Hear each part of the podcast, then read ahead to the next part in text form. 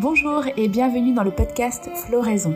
Je suis Audrey et voici quelques lectures du livre Divertir pour dominer 2, la culture de masse toujours contre les peuples, dirigé par Cédric Biagini et Patrick Marcolini.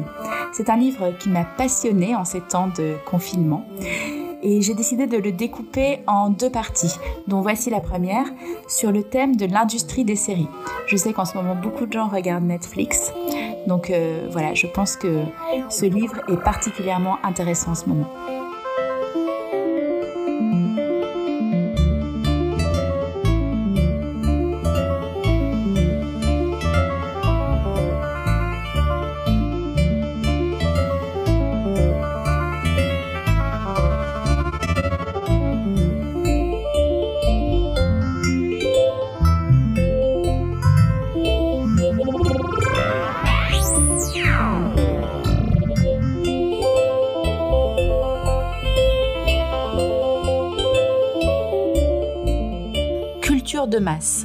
Un ensemble d'œuvres, d'objets et d'attitudes conçues et fabriquées selon les lois de l'industrie et imposées aux hommes comme n'importe quelle autre marchandise.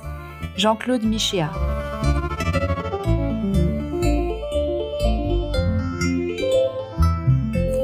En analysant la massification des sociétés occidentales dans la première moitié du XXe siècle, le philosophe Théodore Adorno avait déjà compris qu'une altération profonde de ce qu'on entendait jusque-là sous les concepts d'art et de culture était en train de survenir. La rationalisation et l'industrialisation des productions culturelles, fait suffisamment analysées pour que nous n'y revenions pas, amenait aussi de fait une intégration croissante de certaines dimensions artistiques à différents champs de la production et de la consommation. Cette tendance lourde s'est considérablement accélérée ces dernières années par le perfectionnement des techniques de séduction et de promotion, puis avec la révolution numérique, par les méthodes scientifiques de captation de l'attention des individus, devenues l'enjeu central de la nouvelle économie. Les signaux envoyés pour susciter l'intérêt et obtenir du temps de cerveau disponible sont de plus en plus performants.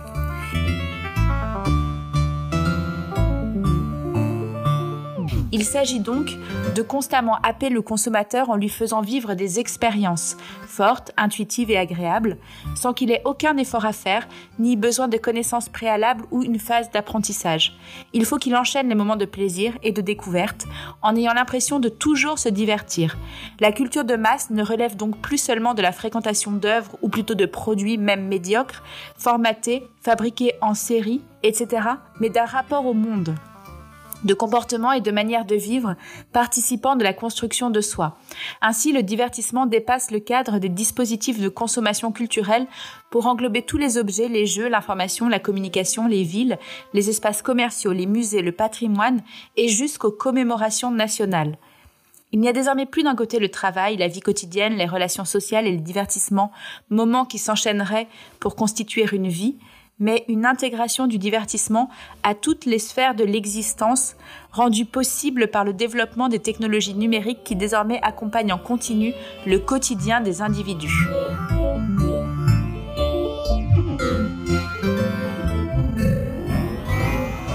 Dans toutes les couches sociales s'est répandu le goût pour la mode, les spectacles, la musique, le tourisme, le patrimoine, les cosmétiques, la décoration de la maison. Les dimensions créatives et émotionnelles dominent, alors que plus rien n'échappe au spectacle et au divertissement. La frontière entre producteur et consommateur y est poreuse, puisque chacun peut désormais lui-même se mettre en scène et diffuser sa création sur les réseaux sociaux, devenant ainsi un objet de divertissement pour les autres. Il se transforme par ce biais en marchandise commercialisable qui doit se rendre désirable pour exister sur un marché. C'est une forme d'auto-réification qui constitue l'aboutissement de processus nés avec le capitalisme industriel. Alors que la fusion entre marché, divertissement, émotion et créativité a opéré, il est plus que jamais nécessaire de développer une pensée critique. Or, c'est comme si la puissance de ces mutations avait anesthésié les esprits. Toute une tradition intellectuelle de critique de la culture de masse s'était pourtant constituée dès le début du XXe siècle. Pendant son âge d'or des années 20 à 1960, l'école de Francfort avait ainsi dénoncé dans le règne des industries culturelles, musique de variété, presse à grand tirage, cinéma hollywoodien, un formidable appauvrissement des imaginaires et des sensibilités. La répétition, en avait été désigné comme le principe directeur, non seulement parce que l'existence de cette pseudo-culture dépend de technologies de reproduction à l'identique, mais aussi parce qu'elle repose sur la réitération de motifs dont l'efficacité a été prouvée, d'effets dramatiques faciles, de formules qui marchent, parce qu'elle repose sur des stimuli basiques et des émotions stéréotypées. Une observation qu'on peut appliquer aussi bien à celle qui est aujourd'hui en vigueur, des rythmiques assommantes de la techno et du RB, jusqu'au délayage des séries en d'innombrables épisodes. Production capitaliste, orientée vers la recherche du profit, la culture de masse, expliquait l'école de Francfort, manipule les goûts des individus en stimulant leurs instincts primaires, leurs pulsions inconscientes ou les aspirations de l'enfance, contournant ainsi les défenses que le discernement éclairé, le jugement rationnel et critique pourraient élever face au ras de marée de produits superficiels et standardisés. Assiégés de tous côtés par ces industries culturelles devenues omniprésentes et invasives, tout le monde finit à un moment ou à un autre par céder à la facilité, glisser sur la pente où l'on s'accoutume à ne plus désirer autre chose que ce que l'on a déjà vu, entendu ou lu, pourvu que la variation de tel ou tel élément mineur dans un schéma préétabli nous donne cette sensation de nouveauté, à laquelle nous aspirons malgré tout. La reproduction du même, sous des allures de pseudo-originalité, devient ainsi un processus qui, des objets de la culture de masse, finit par se communiquer aux consommateurs eux-mêmes, dans l'uniformisation des consciences et des comportements sous la loi du capitalisme. Par l'intermédiaire des technologies dites de communication, le capitalisme propose aux gens de s'identifier affectivement à des stars ou des produits symbolisant des styles de vie désirables, pour compenser leur manque de prise réelle sur leur vie quotidienne, des années 70 à aujourd'hui, à mesure que déclinait la vague de contestation ouvrière et que s'imposait progressivement le consensus néolibéral, un nouveau paradigme intellectuel s'est toutefois mis en place, qui a conduit à la mise hors jeu de ces approches critiques qui ne demandent pourtant qu'à être affinées et prolongées pour contrer ce qui est en train de se passer aujourd'hui. Ce paradigme, consiste à voir dans la consommation des produits de la culture de masse non pas un acquiescement plus ou moins contraint aux stratégies commerciales des industries culturelles, mais un théâtre d'opération où se joue une forme de réappropriation des contenus par des publics. Ce nouveau paradigme intellectuel ne se préoccupe donc plus tellement de critiquer les contraintes que la culture de masse fait peser sur les individus, mais propose au contraire d'y déceler des possibilités d'émancipation, de créativité et de construction de soi singulière. Nous pensons que la somme d'inégalités socio-économiques et d'aliénation de toutes sortes que produit la société actuelle a tendance à affaiblir et non à stimuler les capacités de résistance au conditionnement exercé par les industries du divertissement. D'autre part, le discours sur l'autonomie des publics porté par les penseurs postmodernes et les cultural studies est devenu celui de ces industries elles-mêmes, qui n'aiment rien tant que faire appel à la supposée créativité des consommateurs, à partir de ce qui leur est donné à consommer aux capacités de leurs clients dans un esprit participatif et interactif. Les analyses de l'école de Francfort d'Henri Lefebvre et des situationnistes soulignaient bien la passivité du consommateur, mais comme résultante politique de ce qui était pour le reste une activité à part entière, demandant un investissement complet de sa personnalité, de ses affects, de ses gestes et de son apparence physique pour s'adapter au rôle mis en circulation par les masses médias et les industries culturelles. Pour l'essentiel, ce travail d'identification n'a pas disparu. Il s'est au contraire étendu de manière surprenante à des sphères de la vie humaine qui étaient jusque-là restées indemnes de la colonisation par la marchandise. Loin de présenter les consommateurs de la culture de masse comme des individus complètement apathiques, Adorno insistait sur le fait qu'ils sont tous partagés entre une adhésion fascinée, quasiment hypnotique à ces productions, et la mise en doute ironique à peine déguisée de leurs bienfaits. Mais pourquoi cette scission se maintient-elle au plus profond de chacun d'entre eux? Sans se l'avouer, ils pressentent que leur vie leur devient tout à fait intolérable, sitôt qu'ils cessent de s'accrocher à des satisfactions qui à proprement parler n'en sont pas, écrivait le philosophe allemand. C'est à ces pseudo-satisfactions qu'il s'agit de renoncer, et seule une critique exigeante et globale des industries culturelles peut nous libérer de leur emprise. C'est aussi le sentiment de cette existence intolérable qu'il s'agit de rendre plus vif encore pour en faire une force politique véritablement révolutionnaire. Voilà, c'était l'introduction du livre Divertir pour dominer deux, la culture de masse toujours contre les peuples. Voilà, je suis très heureuse de vous lire des extraits de ce livre parce que, en tant moi-même qu'un produit de l'industrie du divertissement, j'ai souvent réfuté ce terme pour mes spectacles de divertissement parce que je n'avais pas envie de divertir les gens, mais plutôt de réfléchir aux problèmes. Voilà, je ne sais pas si j'y ai réussi, mais en tout cas, c'est des questions que je me suis beaucoup posées et ce livre me permet d'éclairer cet instinct que j'avais de ne pas vouloir de ce terme divertissement pour mes spectacles. Et voilà, et j'espère que ce podcast n'est pas un divertissement de plus.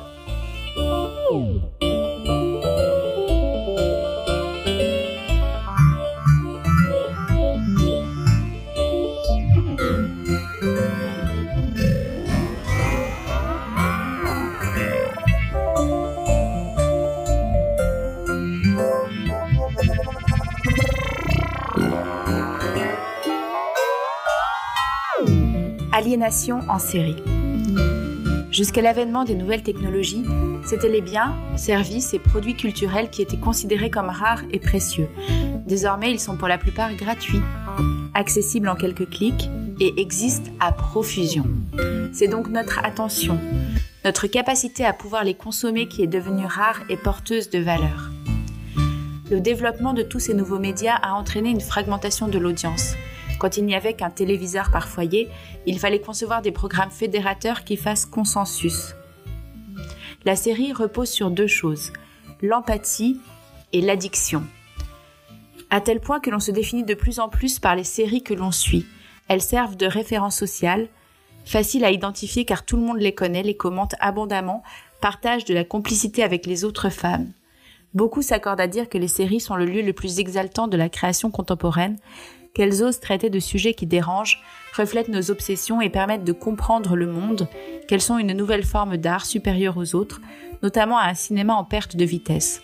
On leur voue un véritable culte, des cours de récréation aux chaires universitaires en passant par les médias culturels, y compris les plus légitimes. Télérama, France Culture, revues universitaires, etc. Fidéliser. Comment un tel déferlement d'images et de sons peut-il séduire autant de consommateurs à l'heure où l'attention est devenue une ressource si rare. Selon le sociologue Dominique Boulier, il existe quatre régimes d'attention. Deux d'entre eux nous intéressent plus particulièrement. L'état d'alerte et la fidélisation. Le premier se caractérise par l'envoi constant d'avertissements pour tenter de susciter notre intérêt. Ceux-ci peuvent prendre des formes très diverses. Course-poursuite haletante dans un film, écran de publicité dans une gare, notifications sur Internet, etc. Ils nous mettent dans un état d'alerte, de tension, favorisent l'excitation et empêchent les fils de la pensée de se tisser. À l'inverse, le régime de fidélisation vise à établir un rapport de confiance sur le long terme. Il rassure et permet de ne pas avoir à être sans cesse confronté à la surprise, à du nouveau, à ce qui déstabilise et peut désorienter. Le mode de l'alerte, dominant dans de nombreux domaines, est en passe de transformer nos manières d'être. Dans le cadre des productions culturelles, il permet de faire vivre des sensations fortes aux consommateurs, mais au vu de la multiplication des sollicitations de ce type, il faut aussi le fidéliser. Le succès des séries s'explique par leur capacité à mobiliser ces deux régimes d'attention, la fidélisation et l'alerte. Je saute en passage. La multiplication délirante de l'offre dans tous les domaines et la versatilité croissante du consommateur font de la politique de fidélisation un enjeu économique vital qui s'exprime par la prolifération des bien nommés cartes de fidélité et autres stratégies de marketing relationnel et par l'irrésistible invasion des grandes chaînes de magasins, restaurants et d'autres ou par l'extrême concentration de la distribution numérique dans les mains d'Amazon. En fournissant aux clients un environnement matériel ou virtuel familier où qu'il soit, la mobilité étant aujourd'hui de mise, qu'il a plaisir à retrouver sans surprise dans lequel il a ses habitudes et ses repères, où il se sent en confiance, les marques s'assurent d'une fidélité tant recherchée. Pour s'en convaincre, il n'est qu'à constater le succès de chaînes de fast-food comme McDonald's ou de cafés comme Starbucks, dans lesquels les mêmes produits, la même décoration, le même esprit règnent. Umberto Eco qualifie de loi de l'itération cette application d'un schéma narratif et de procédés identiques de thèmes et de personnages qui reviennent à chaque fois, créant ainsi le plaisir régressif de l'attendu et répondant à des mécanismes psychologiques de consolation. À ce jeu du retour du déjà connu, les séries dont c'est l'essence même sont la forme la plus élaborée et de ce fait la plus prisée.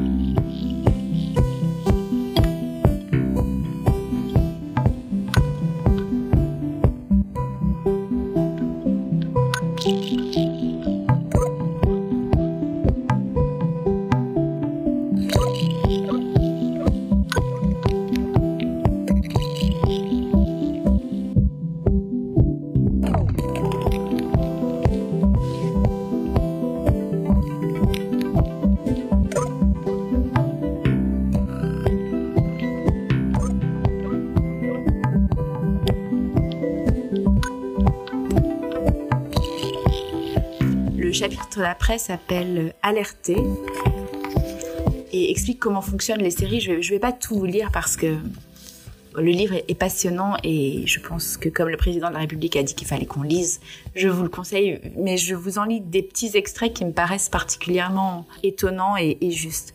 Une production industrielle. C'est bien à celui-ci que l'on peut associer à la fabrication des séries, tant elles relèvent de modalités d'organisation et de conception d'ordre industriel. D'ailleurs, ne parle-t-on pas de production en série pour désigner un mode de production standardisé d'une grande efficacité fort éloigné de l'esprit de l'artisanat qui l'a marginalisé? Si par leur nature le cinéma et la télévision impliquent de mobiliser des équipes relativement nombreuses, hiérarchisées et aux tâches spécialisées, dans le cas des séries, c'est dès la phase de création et de développement du projet que des spécialistes vont utiliser toutes leurs compétences pour commercialiser un produit totalement calibré pour un groupe de consommateurs. Ça rappelle la division du travail, le Fordisme et toute la production industrielle. Je saute un passage. Ce mode de production des séries objets culturels des plus légitimes aujourd'hui unanimement salué et massivement consommé, montre la puissance des processus d'industrialisation et de rationalisation à l'œuvre, ainsi que leur capacité à construire un imaginaire et à nous transformer.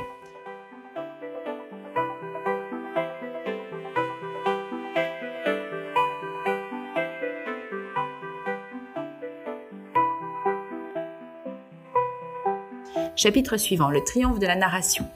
Alors que l'art et la culture pouvaient être considérés comme des moyens d'élever l'esprit, requérant un travail de compréhension et d'appréhension, supposant l'acquisition d'un corpus de connaissances et la maîtrise de références, l'art des séries, comme certains l'appellent, consiste au contraire à ne demander aucun effort, aller vers du connu et du répétitif. Peu de place pour des recherches formelles ou des procédés artistiques, le récit prime. Le plaisir du téléspectateur et donc son adhésion en dépendent. L'important travail d'équipe décrit plus haut consiste à s'assurer de manière quasi infaillible que rien ne pourra le perturber vraiment, tout en maintenant sa curiosité et une petite marge d'incertitude. Intrigue et rebondissement dans la création audiovisuelle ont donc triomphé. Dans un contexte de storytelling généralisé, phénomène d'ailleurs largement influencé par cette boulimie de série, l'impératif absolu est à la transformation de tout discours et création en récit. Le narratif est devenu le mode prééminent de compréhension et de représentation de la réalité. Selon le poète Jean-Pierre Siméon, il s'agit d'un storytelling systématique qui scénarise tout, pêle-mêle, la naissance d'un enfant, un cancer, un accident de chemin de fer, la pêche à la ligne, des frappes aériennes et tutti quanti. Or, ces scripts narratifs procèdent par schéma, schéma du drame, de l'exploit, de la bonté ordinaire, de la rédemption, ce qui signifie nécessairement qu'ils opèrent sur le réel un travail de réduction et de simplification. Cette caricature du réel infantilise, modélise les affects et les comportements. En effet, comme des enfants, nous sommes bercés d'histoires, belles ou plus souvent effrayantes, et comme eux, nous en redemandons toujours. Encore une. Bien sûr, mon petit, répondent les industries culturelles désormais capables de produire en masse ces fictions sérielles. D'autant qu'elles savent créer de l'attente, voire du manque. Les fans en redemandent sans cesse. Se multiplient alors à l'envie les séries en tout genre, comprenant souvent plusieurs saisons, composées d'épisodes qui se consomment souvent les uns à la suite des autres. La psycho-addictologue Magali Crosset-Calisto est confrontée à ces nouvelles dépendances. Les séries font désormais partie de la vie quotidienne des couples, et il n'est pas rare d'entendre ces derniers évoquer leur visionnage comme un moyen de décompresser, une sorte de soupape de sécurité pour faire retomber la pression après le rythme intense d'une longue journée. Pas mal de patients déclarent souvent en plaisantant qu'ils sont addicts. Plus addictives et chronophages que jamais, les séries rendent beaucoup de consommateurs accros, comme le sont d'ailleurs nombre de personnages de séries. D'ailleurs, parmi les plus célèbres, il est beaucoup question de drogue. Breaking Bad, The Wire, Narcos, Weeds, Californication, Dr. House, Sons of Anarchy, etc. Difficile de ne pas faire d'analogie entre ce thème qui obsède leur créateur, fascine les spectateurs et ses produits hautement addictifs que sont les séries, combinant avec soin principes actifs et excipients, engendrant une dépendance et susceptible d'être consommée quotidiennement à haute dose.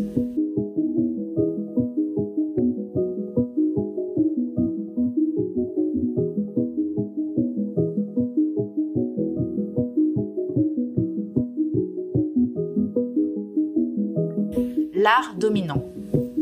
Il n'y aurait pourtant aucune raison de s'inquiéter, car tout cela s'inscrirait dans la continuité de ce que l'on a toujours fait, et plus particulièrement au XIXe siècle dans les romans feuilletons publiés dans la presse. C'est devenu un lieu commun, chez une certaine intelligentsia, que de donner une légitimité culturelle à sa nouvelle passion en évoquant cette filiation. Ainsi, on découvre que d'Alexandre Dumas à Prison Break, il y a parenté biologique, ou que les showrunners sont les Balzac d'aujourd'hui. Pourtant, nous avons bel et bien affaire avec les séries à une forme résolument nouvelle ayant sa propre histoire et une certaine autonomie. Elle a peu à voir, en tout cas pour ce qui est vraiment déterminant, avec les grands auteurs du roman feuilleton. En les comparant aux grands récits de l'histoire de l'humanité faisant autorité voire sacrée pour certains, les séries acquièrent une légitimité telle que nous ne pouvons que nous incliner devant elles. Elle s'inscrirait dans une tradition à qui l'on doit le Mahabharata, les légendes patriarcales bibliques, les poèmes homériques, les mille et une nuits, les branches du roman de renard ou de la table ronde, le corpus gargantuesque, le roman feuilleton et les romans mondes du XIXe siècle, les œuvres de Tolkien et Asimov. Plus aucune hiérarchie ne peut être établie entre les œuvres si Breaking Bad a la même valeur que les frères Karamazov. Les séries deviennent un art, au même titre que la littérature ou la peinture. Dans ce bain idéologique, la gauche branchée et intellectuelle peut enfin mettre à bas la vieille culture bourgeoise, tant honnie, tout en s'affranchissant définitivement de la défiance envers la culture de masse et d'un certain idéal de la hiérarchie culturelle défendu jusque dans les années 60. Et dans une moindre mesure par la suite, par des personnes de sa famille politique. Dans sa quête de modernité et de posture provocatrice, elle a trouvé dans les séries le produit culturel parfait, jeune, technologique, populaire, sans frontières et transgressif. Et elle ne se gêne pas pour le faire savoir. Ayant toujours quelques décennies de retard, le monde universitaire voit dans les séries un genre si méprisé par les élites qu'il faudrait lui donner une reconnaissance intellectuelle. Il peut ainsi se draper dans son indignation de voir la haute culture, toujours aussi dominante et discriminante selon lui, se désintéresser de ce qui passionne les masses en bon idiot utile des industries culturelles, des universitaires apportent leur caution intellectuelle. Les séries sont donc devenues un nouvel objet de recherche universitaire. La pénétration de la fiction sérielle dans le monde universitaire est si avancée que Harvard a même lancé un cours d'histoire médiévale fondé sur Game of Thrones. Le responsable de ce projet espère qu'il permettra d'attirer des étudiants qui ont déserté les cours de sciences humaines. Pour justifier cette étonnante initiative, elle se demande si ce n'est pas un aspect du métier de professeur que d'utiliser l'intérêt des étudiants pour creuser et aller plus loin. Nous dirions plutôt une démission, mais c'est un autre débat. Ne blâmons pas cette enseignante car nombre de ses collègues utilisent depuis longtemps la pop culture pour expliquer le monde et estiment que les séries en particulier soulèvent de nombreuses questions philosophiques. Il est difficile de distinguer ce qui relève du goût personnel pour un produit culturel que jusqu'il y a peu on aurait gardé pour soi sans essayer de le mêler à son activité intellectuelle ou politique au prix de distorsions savantes, de la croyance authentique dans les vertus de ces programmes. La troisième hypothèse étant que, comme le disait l'enseignante d'Harvard, c'est le seul moyen de séduire un public qui n'a plus que cet univers-là comme référence. Plaisir de travailler sur sa passion, réelle adhésion ou pure démagogie, il laisse sans doute un peu d'étroit dans l'usage que fait de Game of Thrones Pablo Iglesias, le leader de Podemos, parti politique de gauche en Espagne. Dans un livre écrit avec ses aficionados, il tire les enseignements politiques et théoriques de la série télévisée Game of Thrones. La politique est un champ de bataille où sans péril nul ne saurait vaincre. L'eau ça mouille et le feu ça brûle, serait-on tenté d'ajouter preuve que le relativisme culturel autorise les plus grands délires. On peut lire sur le quatrième de couverture, il en résulte un passionnant ouvrage de politologie collective appliquée où les situations et personnages de la série et les grandes théories de Machiavel, Hobbes, Antonio Gramsci, Lénine, Carl Schmitt et Ernesto Laclos s'éclairent réciproquement. Pour sa traductrice en français, le recours à cette série d'heroic fantasy est un exemple concret de ce qui fait de Podemos un parti qui révolutionne totalement la politique, un élément palpable de sa stratégie de conquête du pouvoir. Prétendre changer la société en s'appuyant sur la série américaine la plus chère et la plus regardée à l'esthétique de jeux vidéo dans laquelle se succèdent scènes de sexe et de violence extrême, diffusant un imaginaire puéril et une vision du monde des plus simplistes, a de quoi déconcerter. Le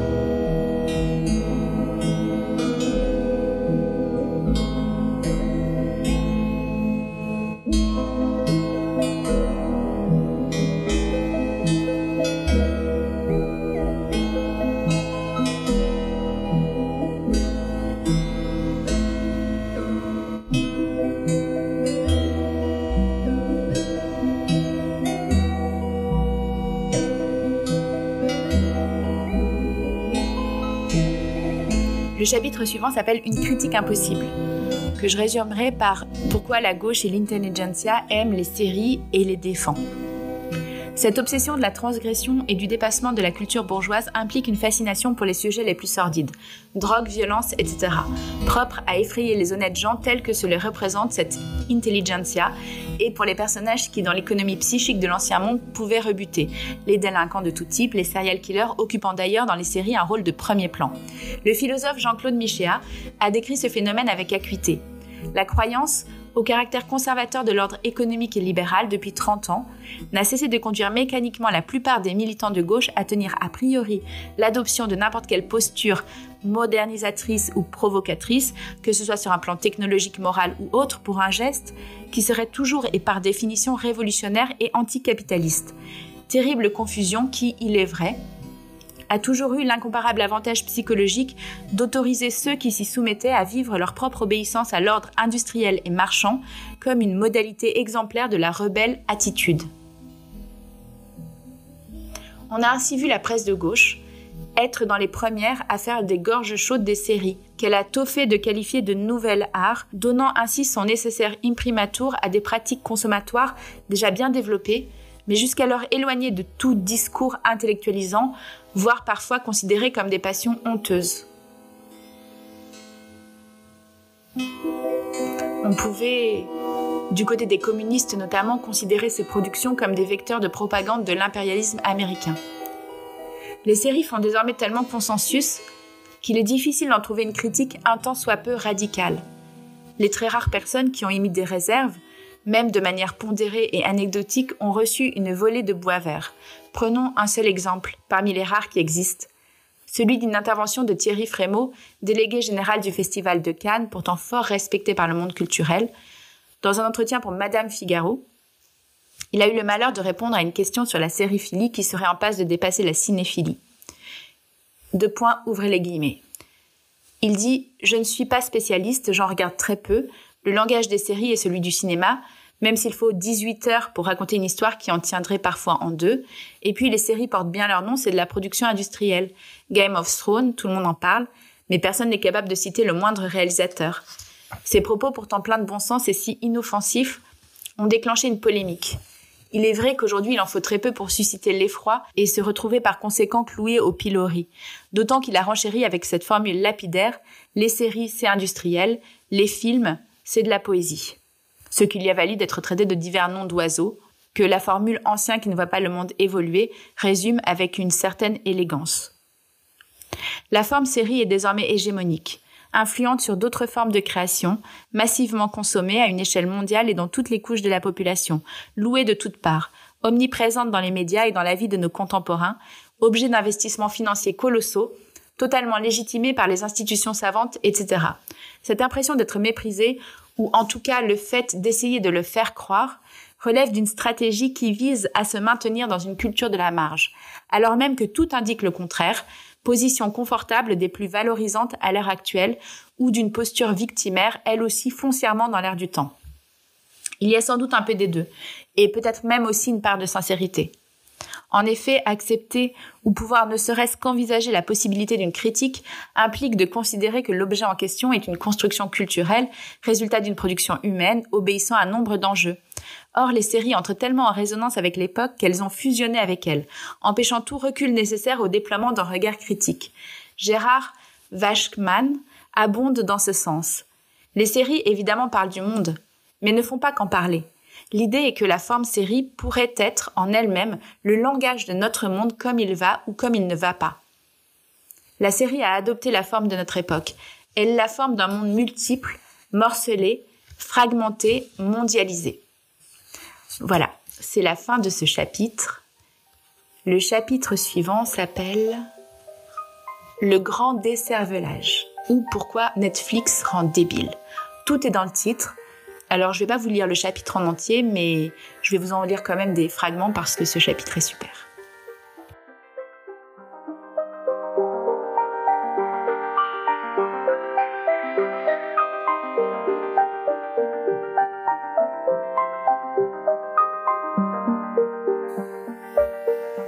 À la base, le métier de TF1, c'est d'aider Coca-Cola, par exemple, à vendre son produit. Or, pour qu'un message publicitaire soit perçu, il faut que le cerveau du téléspectateur soit disponible. Nos émissions ont pour vocation de le rendre disponible, c'est-à-dire de le divertir, de le détendre pour le préparer entre deux messages. Ce que nous vendons à Coca-Cola, c'est du temps de cerveau humain disponible. Rien n'est plus difficile que d'obtenir cette disponibilité. Patrick Lelay, 2004. Pour le capitalisme industriel, la culture de masse présente au moins deux intérêts. D'une part, elle permet d'écouler des marchandises matérielles et immatérielles, générant du profit immédiat, et d'autre part, elle est un véhicule puissant de l'idéologie de l'ordre établi. On peut donc mettre en cause médias audio et ou visuels, radio, cinéma, télévision, internet. La radio en est toujours le modèle. Coût de mise en œuvre ridicule, mais efficacité propagandiste maximale. Qu'elle rapporte de l'argent ou pas, peu n'en rapportent pas, les radios libres de 1981 sont quasiment toutes devenues des mastodontes commerciaux. La radio délivrera toujours un discours de manière orientée, sans réciprocité, dont la réception est domestique, et avec une inégalable capacité de pénétration dans les cerveaux, par le son et surtout la voix, et parce qu'elle a un flux permanent sans pause, qui peut ne jamais s'arrêter, noyant l'auditeur dans un processus de renouvellement permanent. Le cinéma, devenu déterminant lorsqu'il a mobilisé l'ouïe en plus de la vue, a de son côté longtemps rempli les deux intérêts, marchandises et propagande. On peut rappeler par exemple le rôle d'instrument impérialiste qu'il a joué dans les accords Bloom-Byrne de 1946, avec l'invasion dans une France exsangue au lendemain de la Seconde Guerre mondiale des produits hollywoodiens et de l'American Way of Life. Mais, et ça le sauve, il n'est pas un flux, contrairement à la radio. Ainsi, la forme même du cinéma ne véhicule pas de discours politique, il n'est pas une perfusion permanente standardisée. Les séries, quant à elles, ont été créées par les dirigeantes de chaînes de télévision au cours de l'évolution de la technologie de diffusion de ce média de masse pour vendre à des entreprises des espaces publicitaires afin qu'ils soient ingérés par des consommateurs individuellement. De la salle de cinéma, on est passé au cours des années 60 au téléviseur, désormais présent dans beaucoup de foyers, puis petit à petit, la VHS, le DVD ont amené le cinéma dans la maison. Plus besoin de se déplacer, plus de moments collectifs à partager avec des inconnus, plus besoin de sortir de chez soi, de croiser des gens, plus d'efforts à faire. La série télévisée est l'expérience suprême de cette domestication. Elle assigne le téléspectateur chez lui pour une durée, saison après saison, a priori non définie. Parallèlement, depuis le début des années 90, Internet se faufile partout et sa position devenue centrale il convertit en flux tous les médias lui préexistants, qu'ils soient audiovisuels ou non, et les oblige à passer par ces canaux. On a de nos jours accès à la télévision sur Internet, en téléchargeant ou en regardant en streaming. Ainsi, le poste de télévision a de nos jours disparu de certains foyers, mais pas les écrans. Au contraire, avec l'ordinateur, la tablette et le smartphone, ils sont omniprésents. Je saute un passage dans lequel l'auteur parle du formatage hollywoodien, même consommée sur un ordinateur portable sous une couette, même sans les plages de publicité, la série reste un produit commercial standard de type hollywoodien. Elle développe un imaginaire stéréotypé produit par le capitalisme industriel. Et cet imaginaire va s'insérer dans l'esprit du téléspectateur. Personne n'y est imperméable. Les publicitaires le savent bien. Et un usage détourné d'un produit industriel ne remet pas en cause sa production. Quand bien même on le regarderait sous l'eau ou la tête à l'envers, une série reste une série. Ce qui est conçu pour rendre nos cerveaux disponibles, c'est-à-dire perméables au capitalisme, ne sera pas altéré par une manière de l'ingérer, aussi alternative soit-elle. Une série, ça encore est toujours Hollywood. La multiplication des canaux de diffusion entraîne l'explosion du nombre de séries. Croissance économique oblige, plus il y a de débouchés possibles, en l'occurrence de téléspectateurs dont le nombre augmente exponentiellement, non parce que les produits télévisuels sont meilleurs et parce qu'ils répondent à un besoin fondamental, mais parce que les écrans sont partout, fixes, mobiles, autour de nous, avec nous, sur nous, et peut-être bientôt en nous. Plus il y a de produits à vendre, malgré cette hausse tendancielle du taux de production, ce dont la série télévisée traite n'a aucune espèce d'importance pour le producteur. Et même si ce dernier est indépendant, alternatif, moins mercantile, Rappelons que ce qui fait qu'une série est une série est son respect des principaux canons du genre tels que définis au départ par les gros producteurs industriels des chaînes de télévision. Et quel qu'en soit le thème, que le fond politique soit pertinent ou pas, elle rentrera dans des cases, confirmant ce qu'écrit Bernard Noël. Le sujet de ce spectacle est un leurre.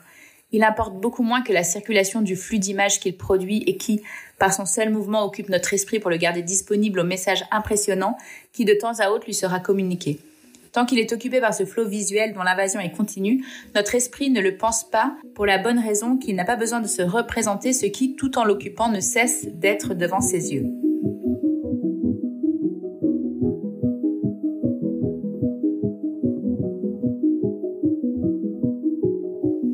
Piégé par l'écran. Rien n'a fondamentalement changé depuis la fracassante ou pas déclaration du patron de TF1 en 2004. En tout cas, pas dans le sens de l'émancipation individuelle et collective, encore et toujours, voire même plus que jamais. L'accoutumance à un processus narratif industriel, standardisé, formaté, amoindrit la capacité d'imagination de chacun face à un flux d'images dont le mouvement entretient la passivité de sa réception, donc devant une série, on ne remet pas en cause ce que l'on voit et entend, on l'avale. Aucun effort à faire, aucune réflexion à mettre en œuvre, fût-ce inconsciemment, au contraire de la lecture par exemple, où l'on ne retrouve pas non plus d'émetteur, un livre n'émettant rien, c'est au lecteur d'aller chercher et de décoder. Il y a au moins deux codes, la langue en est un, l'alphabet comme les idéogrammes en est un autre. Si le livre n'est pas un émetteur, par conséquent le lecteur n'est pas un récepteur. Le modus operandi de l'acquisition d'une connaissance est ainsi fondamentalement différent dans le cas du livre et dans celui d'une série, qui elle émet longtemps et accapare intégralement non pas un mais deux sens, la vue et l'ouïe. Contrairement aux idées reçues, un récit publié en feuilleton dans un journal n'a ainsi rien à voir avec une série télévisée. Certes, la fidélisation à laquelle recourt la mise en épisode d'un récit littéraire avec livraison à chaque numéro correspond aux besoins de la presse industrielle à grand tirage à ses débuts dans la première moitié du 19e siècle. La narration était alors en général adaptée en fonction de cette segmentation du récit, ménageant suspense et surprise pour les prochains numéros, et l'était par les auteurs eux-mêmes dès la création du texte. Quand bien même car la différence fondamentale est que le lecteur devient acteur par l'acte même de la lecture, là où le téléspectateur absorbe sans rien faire, il attend juste que le stimulus lui arrive au cerveau. Ce qui occupe votre cerveau ne cesse à aucun moment de faire que vos yeux confondent le symbole et son contenu, de telle sorte que la représentation devient la réalité ambiante. Une réalité totalitaire qui ne laisse pas la moindre marge à l'imagination. Ni, bien entendu, à l'intervention, sauf à couper court, la raison de cette occupation totale de l'espace mental est liée à l'occupation simultanée du circuit visuel et du circuit auditif avec pour conséquence que le spectacle n'est plus conçu comme tel mais entièrement vécu. L'immédiateté et la facilité de perception d'une série piègent le téléspectateur prisonnier de l'écran de l'histoire racontée de son empathie pour les personnages, parce que plus la donnée est acquise rapidement, plus la gratification qui en résulte est rapide à venir. L'acquisition sera donc en fait réception, un signal envoyé, émission-réception mettra moins de temps à arriver au cerveau et ne nécessitera aucun effort qu'une donnée à aller chercher et à décoder par soi-même, acquisition. L'addiction, elle, provient du fait que cette gratification est un phénomène inconscient, naturel, qui touche tout le monde. Le cerveau libère de la dopamine sous l'effet de certains stimuli. Le problème n'est pas la gratification en soi, mais le fait de la susciter sciemment, dans le but de modeler le comportement des gens, c'est-à-dire de le transformer en addiction. Épisode après épisode, saison après saison, l'accoutumance est là. Accoutumance à l'imaginaire stéréotypé produit par le capitalisme industriel. Écrivions-nous plus haut. La vie réelle ne fonctionne pas comme le capitalisme industriel le voudrait. Donc il la façonne. Tel est entre autres le rôle de la culture de masse, exemple de cette intrusion dans nos cerveaux d'éléments qui n'ont pas à y être. Les actions des personnages d'une série n'obéissent majoritairement qu'à un seul sentiment, ne suivent qu'un seul fil conducteur, ne sont le résultat que d'une seule pensée suivant l'automatisme signal-réaction. On peut tout à fait y voir un mouvement global niant la richesse humaine dans laquelle l'origine d'une action est parfois complexe, voire impossible à déterminer tant les pensées et impulsions de l'individu peuvent être nombreuses, diverses et emmêlées. Un producteur de séries télévisées ne saurait évoquer autant de considérations psychologiques. Ça ne scotcherait personne devant l'écran. Il faut au contraire du gros sentiment, du lourd, du collant, du pathos, du suspense, de l'action, du sexe, du sang, que l'on retrouve d'ailleurs dans les polarisations légales-illégales, mensonge-vérité, dans l'omniprésente enquête. On nous cache quelque chose, la vérité est ailleurs. Peut-on ne pas faire de lien avec le complotisme en vogue Dans l'adversité, dans l'héroïsme individuel, dans la pitié envers les victimes, dans la banalisation des armes à feu et des conflits d'ego, etc. La vie devient comme l'écran la montre, ce que constate aussi Jean-Pierre Siméon. Effet conjoint de ce narratif totalitaire et persuasif, il rassure puisqu'il fixe le réel dans la réduction du même et du prévisible. Il est sournoisement injonctif. L'identification de celui qui le reçoit au, script proposé qui est sa logique et sa raison d'être, d'où sa validation par l'audimat, devient bientôt un formidable instrument de conformité. Tous dans la norme. Le pire sans doute est que cette conformité passe bien souvent pour de l'égalité. La mise au pas est pourtant une question d'enrôlement, de régression, d'harmonisation par le bas, d'abrutissement, et n'a rien à voir avec une quelconque forme de justice sociale. Dans le même sens, la gratuité de l'accès aux séries télévisées n'existe pas. Seul le capitalisme industriel peut se permettre de ne pas ou de peu faire payer directement l'accès à ces produits. Mais indirectement, tout le monde le paye. Le saccage de la planète et de l'humanité est en effet plus virulent que jamais. Partout autour du monde, afin de produire matériellement notre mode de vie dont les industries culturelles sont le cœur, mais c'est aussi cher payé en termes de subordination à tout type d'administration, humaine, algorithmique, d'obéissance à un ordre hiérarchique, de non-confiance en soi, de déresponsabilisation, de liberté collective rendue impossible, notamment à cause de cet imaginaire standardisé. Bref, il ne s'agit ni plus ni moins de mutilation de l'autonomie. Il n'y a jamais de gratuité ou d'égalité quand le capitalisme industriel est aux commandes.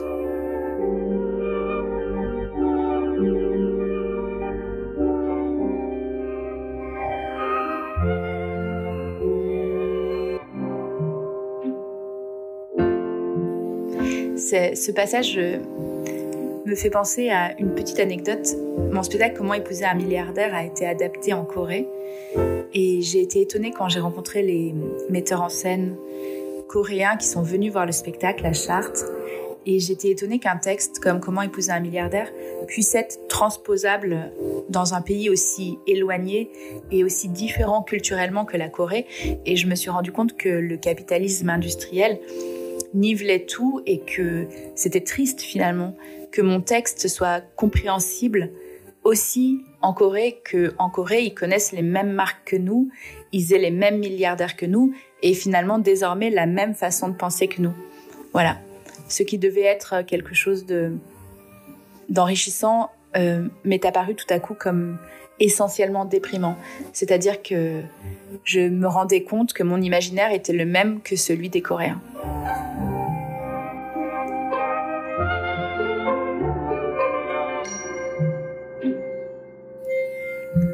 Chapitre suivant. Un colonialisme mental.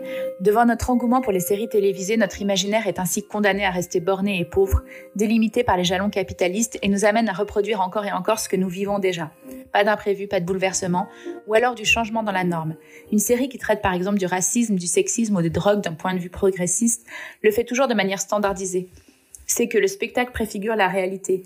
Les sujets sociétaux peuvent aller vers le mieux tant que le capitalisme reste la norme sociale, à la condition sine qua non qu'il soit l'unique base, que jamais rien ne viendra remettre en question. Tout peut être évoqué dans ces formats. Tout peut évoluer, mais pas lui. Et même on peut se demander si de telles évolutions sociétales, certaines peut-être souhaitables, n'en viennent pas à assurer son maintien. Comment sortir de cette spirale si nous ne développons pas par nous-mêmes un autre imaginaire? Elle est bien cette phrase. Je reprends. Comment sortir de cette spirale si nous ne développons pas par nous-mêmes un autre imaginaire? Si notre horizon mental se limite à choisir tel ou tel sujet dans un cadre unilatéralement défini par d'autres D'ores et déjà, nous pouvons reconnaître et admettre, afin de le combattre, un certain conditionnement auquel participent les séries. Elles desservent, elles sont néfastes, comme toute industrie culturelle. Jean-Pierre Siméon l'a bien perçu. On dit à juste titre barbare les talibans qui détruisent des statues millénaires, mais quant à la destruction des langues patrimoniales, au clonage de l'imaginaire et au meurtre de l'art par le divertissement, à la sidération des consciences par le spectaculaire protéiforme, à la destitution du sensible au profit du sensationnel, à l'asservissement du vivant dans tous ses états, à l'absolutisme économique et financier, et quant à l'abolition de tout espoir que ces oppressions génèrent, qui sont les barbares? Se satisfaire des séries télévisées en les considérant comme un élément culturel anodin revient donc à se leurrer. Elles sont un produit de masse, accoutumant le téléspectateur à l'univers bien défini du capitalisme industriel. La franchise de Patrick Lelay n'était sans doute pas indispensable. La critique anticapitaliste existait déjà. Mais elle en a dessillé plus d'un au milieu des années 2000. En dépit de ça, une quinzaine d'années après, les produits qui sont les séries sont encensés et adoubés partout, partout véritable colonialisme mental. Elles rendent le téléspectateur passif et incapable de produire une autre vision du monde, mais parfaitement apte à reconnaître et accepter les valeurs du mode de vie industriel et à y adhérer. Internet a décuplé la soumission volontaire. en amenant à interagir uniquement pour choisir les conditions de la diffusion. Et évidemment, la question de la production se trouve noyée dans la masse, complètement occultée. Le problème posé par les séries en amont reste donc entier, que le choix en aval soit large ou pas. Moins nous agissons et décidons de nos actes par nous-mêmes, plus le capitalisme et l'industrialisme les régissent et les organisent à leur gré. Nous leur laissons le champ libre. Si notre société prétendument libérale ne se prive pas de promulguer à l'envie lois et décrets qui répriment notre comportement jusque dans nos actions les plus intimes, la sexualité, l'alimentation par exemple, à les directives européennes sur le fromage au lait cru, elle a trouvé dans le narratif généralisé auquel la technologie donne désormais les moyens d'une diffusion à laquelle nul ne peut échapper, un moyen non moins efficace et plus séduisant d'anesthésier les consciences, constate Jean-Pierre Siméon. Les séries télévisées divertissent, c'est-à-dire détournent l'attention, en procédant à une habile manœuvre de décervelage, saturation sensorielle, passivité mentale et politique, installation dans nos cerveaux et nos vies de systèmes matriciels aliénants. Tel est le bilan des séries télévisées.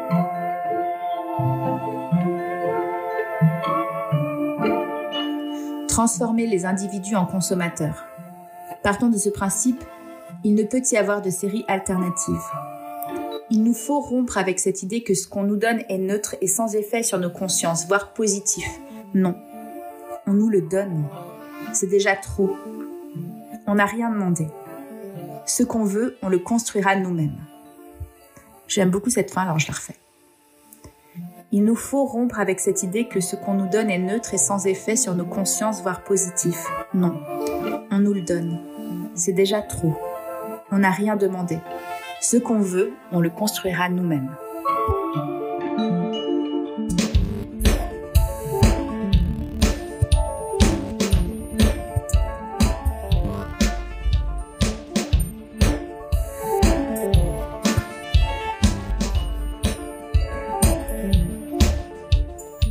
Chapitre suivant. Du mépris au plébiscite par Séverine Deniel. Ce chapitre est, passionnant, comme tout le livre d'ailleurs, puisqu'il explique pourquoi l'intelligentsia est en train d'essayer de faire passer les séries pour ce qu'elles ne sont pas, c'est-à-dire euh, quelque chose d'intéressant.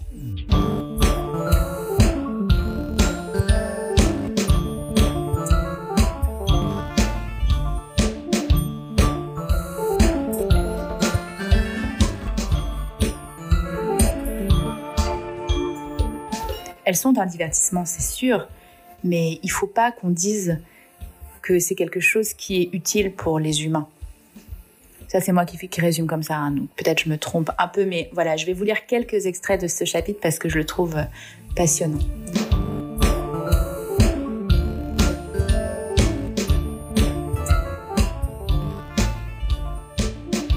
C'est un constat que tout le monde fait. Longtemps considérées en France comme un produit peu digne d'intérêt et de valeur, les séries télévisées anglo-saxonnes font l'objet, depuis environ une dizaine d'années, d'un véritable plébiscite de la part des journalistes culturels et des discours intellectuels aussi bien médiatiques qu'universitaires. Les enjeux autour de la légitimation culturelle des séries. Aujourd'hui, les séries ont trouvé un créneau à la fois marchand et intellectuel à travers une presse culturelle qui ne cesse de les célébrer dans l'espoir d'en retirer un profit durable pour son image la série est élevée au rang d'objet théorique sophistiqué. Il ne s'agit plus seulement de l'étudier ou même de la revisiter, mais de la penser. D'ailleurs, il serait inutile de chercher parmi cette production pléthorique un article ou un ouvrage décrivant le fonctionnement économique des séries, leur mode de fabrication, ce qui constituerait l'envers du décor habituel en quelque sorte. Cela n'intéresse absolument pas la critique, qui préfère céder au démon de la théorie plutôt qu'étreindre la réalité rugueuse. Cet emballement du discours intellectuel pour la culture populaire n'épargne pas les universitaires, ce qui nous en dit long au passage sur l'état de la recherche en sciences humaines. Mais pourquoi les séries fascinent-elles tant les milieux intellectuels? D'abord parce que ce genre artistique longtemps méprisé ne porte pas encore le sceau de la culture dite légitime, qu'il n'est pas entièrement codifié, autrement dit, en bonne langue de bois universitaire, il offre une grande liberté théorique et méthodologique et surtout parce qu'il y a un besoin constant de renouvellement des thèmes dans le cadre du marketing universitaire, et qu'un objet culturel encore non identifié comme les séries offre la possibilité de constituer une équipe de recherche, donc de créer des posts, de publier des ouvrages, et tout cela se fait sous la houlette d'un petit groupe de personnes qui s'est emparé du sujet afin de mieux le contrôler. Preuve en est la création récente d'un cours sur l'histoire des séries télévisées dans le cadre de la licence de communication et sciences de l'information de l'université Nancy 2, comme le rapporte Le Monde dans l'article déjà cité.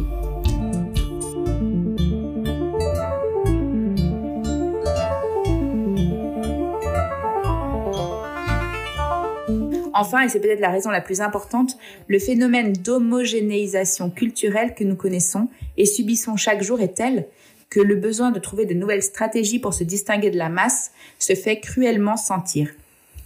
En effet, tout le monde regarde et lit la même chose. Or, si tout objet culturel trouve son application dans le domaine universitaire, si tout produit issu de la culture de masse trouve son spécialiste, qui se chargera de faire le tri? Comment pourra-t-on arrêter l'invasion de cette camelote?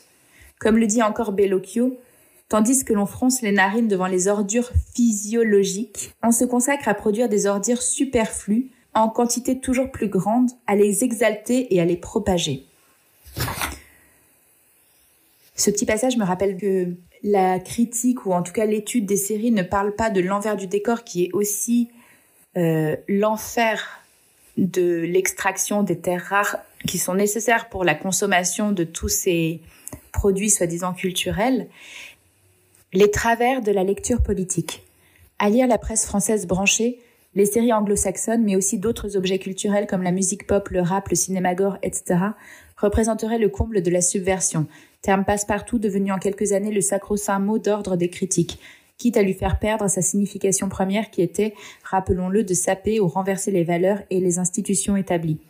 Comment se fait-il que nous soyons passés de cette dimension politique et sociale de type révolutionnaire à un usage très large, et donc lâche et insignifiant de ce mot?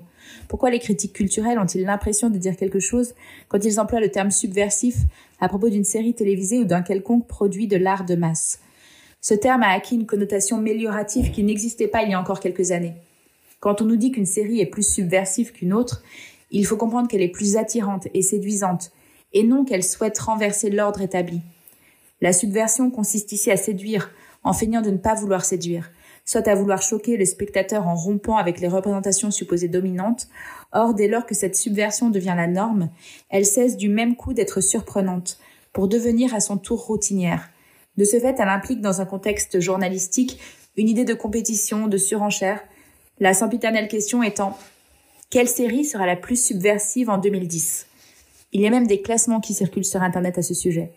Mais le fait de qualifier une série de subversive constitue moins un gage de qualité qu'un critère signalant aux téléspectateurs qu'ils feront partie des heureux élus qui ont vu la série avant tout le monde ou qui ont perçu son potentiel transgressif, donc commercial, avant l'heure.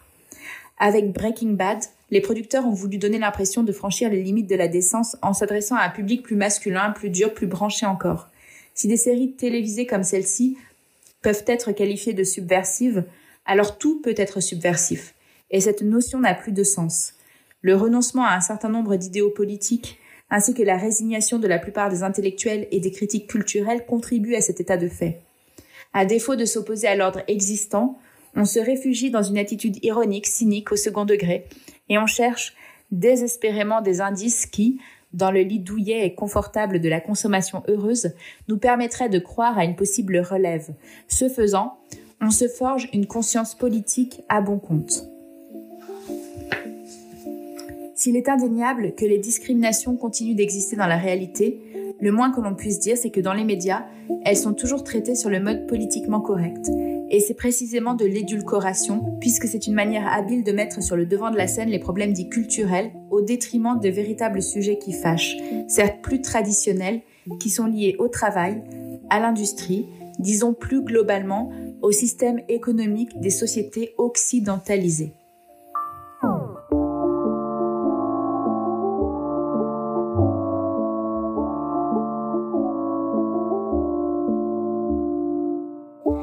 Merci d'avoir écouté cette première partie des lectures de Divertir pour dominer 2, dirigée par Cédric Biagini et Patrick Marcolini. Vive la liberté, vive l'anarchie.